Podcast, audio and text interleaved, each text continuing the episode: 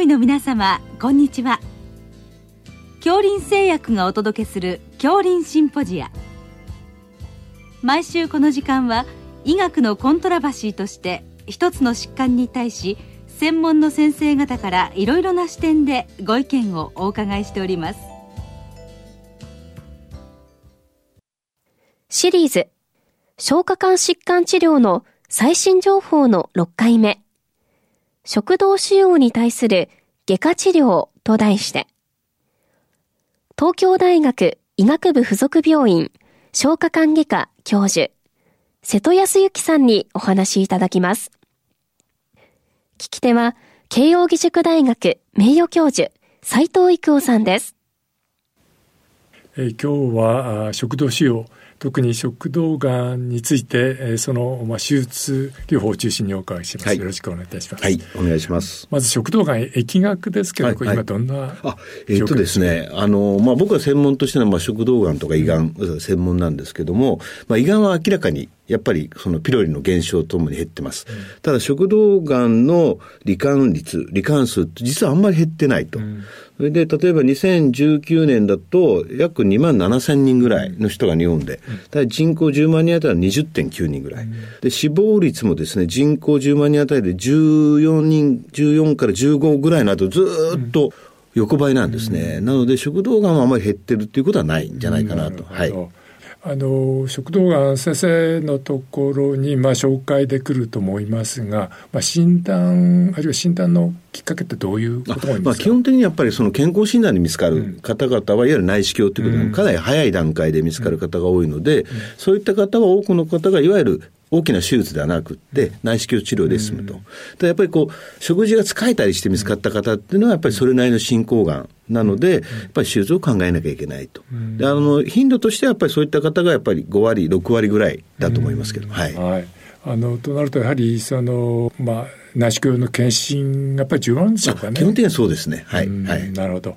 ということで、あの、次に、まあ、治療のお話移りますけれども、今、あの、まあ、早期の場合というお話ありましたけど、これ、手術の出番のない食道がんもあるわけですね。もちろんそうですね。それはもうちょっと極端で、うん、本当にこう、いわゆるステージゼロと言われるような、うん、いわゆる粘膜の中にとどまっているの食道がんは、いわゆる内視鏡治療。うん ESD と言いますけど、その対象になると。うん、で、逆に、ステージ4といわゆる、例えば遠隔転移があるとか、うん、そういった方々は、まずは手術の対象になることはあまりなくてですね、うん、やっぱりその化学放射線療法であるとか、化学療法が中心になります。なので、ステージ1の方々と、ステージ2、3の方々が手術の対象になる。はい。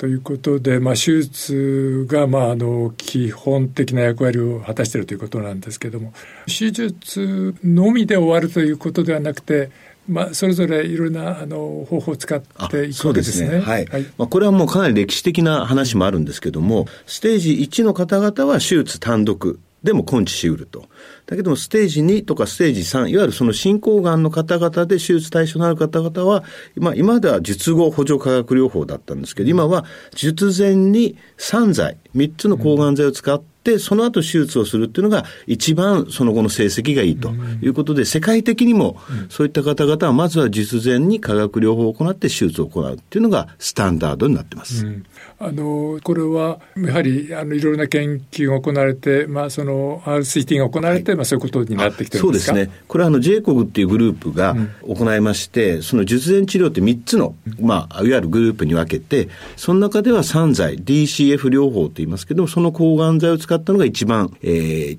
治療後の予後がいいということが明らかになって、これは去年、明らかになったんですけど、それ以降は日本では術前 DCF 療法を行うということがスタンダードになってます。うん、あのその術前化学療法で、まあ、その食道がんおよびその周辺のそのがんを小さくするっていうことなんでしょうか？そうですね。一つはその死を小さくすることと、うん、あと目に見えないって言いますか、正確に CT とか PET でもわからないようなマイクロメタスタシスを叩いておくと。うん、それで手術をする。ということが目的になってます。はい、ということで、まあ、それが、まあ、あのスタンダードということで、まあ、今日本の専門的ながん治療の先生はすべてそれをあもう基本的にはそうですね。ですよね。はい、我々の中ではもうそれが常識になってます。はい。はい、ということで、まあ、そういう段階になると。はいさて、あの、今日の話題の手術ですけども、昔ながらの、あの、手術、これは今は少なくなってきてるんでしょうか？そうですね。いわゆる先生がおっしゃられた昔ながらの手術っていうのは胸を大きく開ける開胸であるとか、うん、お腹を開ける回復という手術はまあ本当に少なくなってきてですね、いわゆるこの、えー、胸腔鏡とか腹腔鏡、いわゆるその小さい傷で行うと、うん、手術が食道がんでも今主流になっていて、最近のデータでおそらく7割弱はそういった、いわゆる低侵襲な手術が行われていると。ふうに考えられてます。うん、あのこれやはり大きく開ける手術に比べてこの今の低侵襲手術はまあ一言で言うと患者さんに優しいということなんでしょうか？そうですね。あのやはり傷の痛みがやっぱり違うのでやっぱりそういう意味では侵襲が大きくなってないと。ただ、中でやることは一緒なんですよね。うん、中でやることは昔と目もあんまり変わってないと。うん、ということで、やっぱり食道がんの手術の問題は、そういった低侵襲手術が行われてきているようになっているにもかかわらず、いまだにいわゆるその術後の合併症、うん。トラブルが発生しやすい手術の一つ。大体2割強の人は何らかの合併症を起こすと考えてます、ね、なるほど。あのこれ今の患者さんには優しいけどもあの手術時間はあの長くなるんですか？あ長くなりますね。やっぱり大きく開ける方が時間としては短い、うん、はい、そうすると、まあ、やはりあの労働時間削減には ちょっと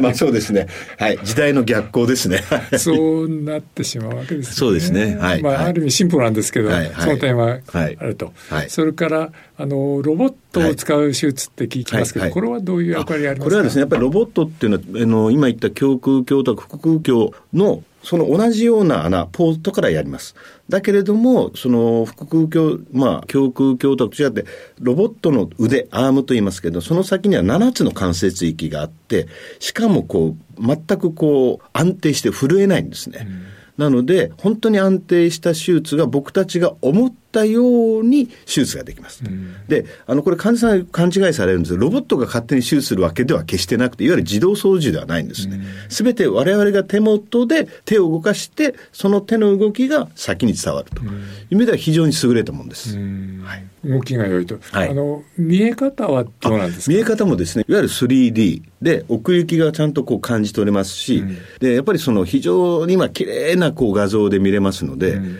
あとはその自分の視力に合わせられるんですね。うん、なので、自分の手が震えても伝わらない。座ってできる。目が悪くなっても見れると。いうことで、外科医が年を取ってもできる手術と言われてます。はい、あの、これはそのメインの手術する方、遠くっていうか、遠くではないですけど、い。るわけですよね。あ、遠隔医療の、まあ、最初は目的の一つだったんですけど、うん、最近はそういうことはあんまり行われてなくてですね、うん、まあ、基本的にはケーブルでつなきゃいけないので、いわゆる有線の手術ですか。ら、有線の手術なので、実は同じ手術室の中でやってます。うん、はい。で、あの、いわゆる昔の、まあ、助手の先生っていうのもいらっしゃるんですか？今、それはあの、道具の出し入れ。うん。はい。ああそれはそれでそのメインのオペレーターの方はちょっと隣に座って、はい、そうそういうことですね。あの、はい、やっていくわけです、はい、でやはりこれもあれですか？オープンに比べれば時間はかかるんです時間はかかると思いますね。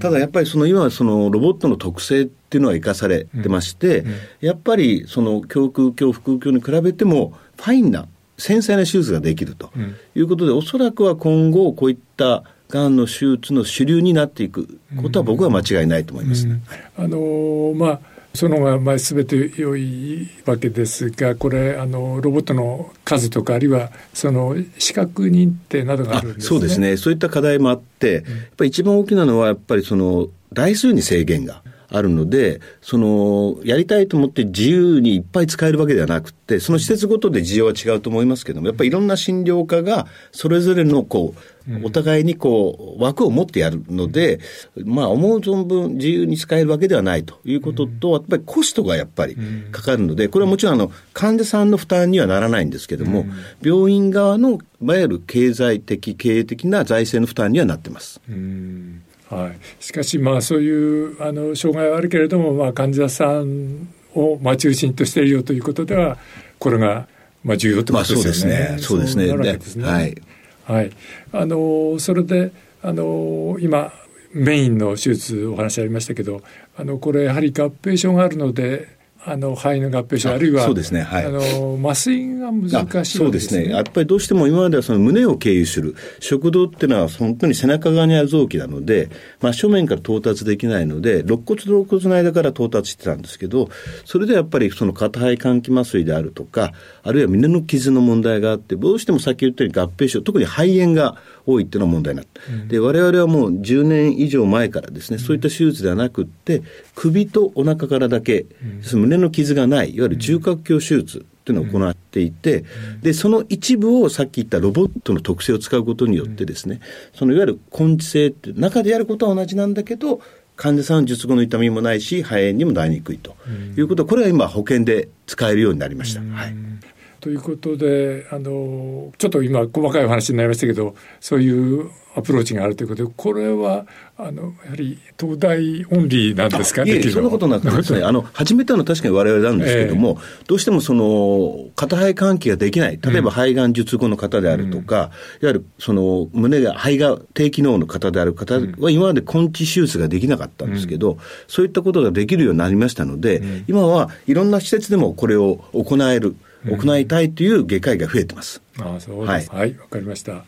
えー、それであの、まあ、大変進歩してるわけですけど、まあ、先生はあの昔の、まあ、トレーニングを受けて、まあ、切ることもできるし、まあ、こういう技術に入ってたわけですけどそこの間でのギャップとか抵抗感っていうのはあまりないんですね。それはですね先生ご指摘のと大きな割にとって大きな課題で、うん、やっぱりそのロボットから入ってしまうとやっぱりその胸なんかいざ、例えば開胸しなきゃいけないとか、回復しなきゃいけない時の対応がどうしても不十分になってしまうんじゃないかと。うん、おそらくこれは今、我々外科系が抱えている今後の大きな課題。宿題とさせていただきたいと思います。あの、まあ、あれですね、あの、小さい傷で入っちゃうと、その大きい傷を作るのが、そうですね。まあ、なかなか難しくなりうる、ということですね。はい。わ、かりました。ということで、あの、食道がんの治療の中心のまあ、手術について今日お話詳しくいただきました。どうもありがとうございました。ありがとうございました。シリーズ、消化管疾患治療の最新情報の6回目、食道腫瘍に対する外科治療と題して、東京大学医学部附属病院消化管外科教授、瀬戸康之さんにお話いただきました。聞き手は、慶應義塾大学名誉教授、斉藤育夫さんでした。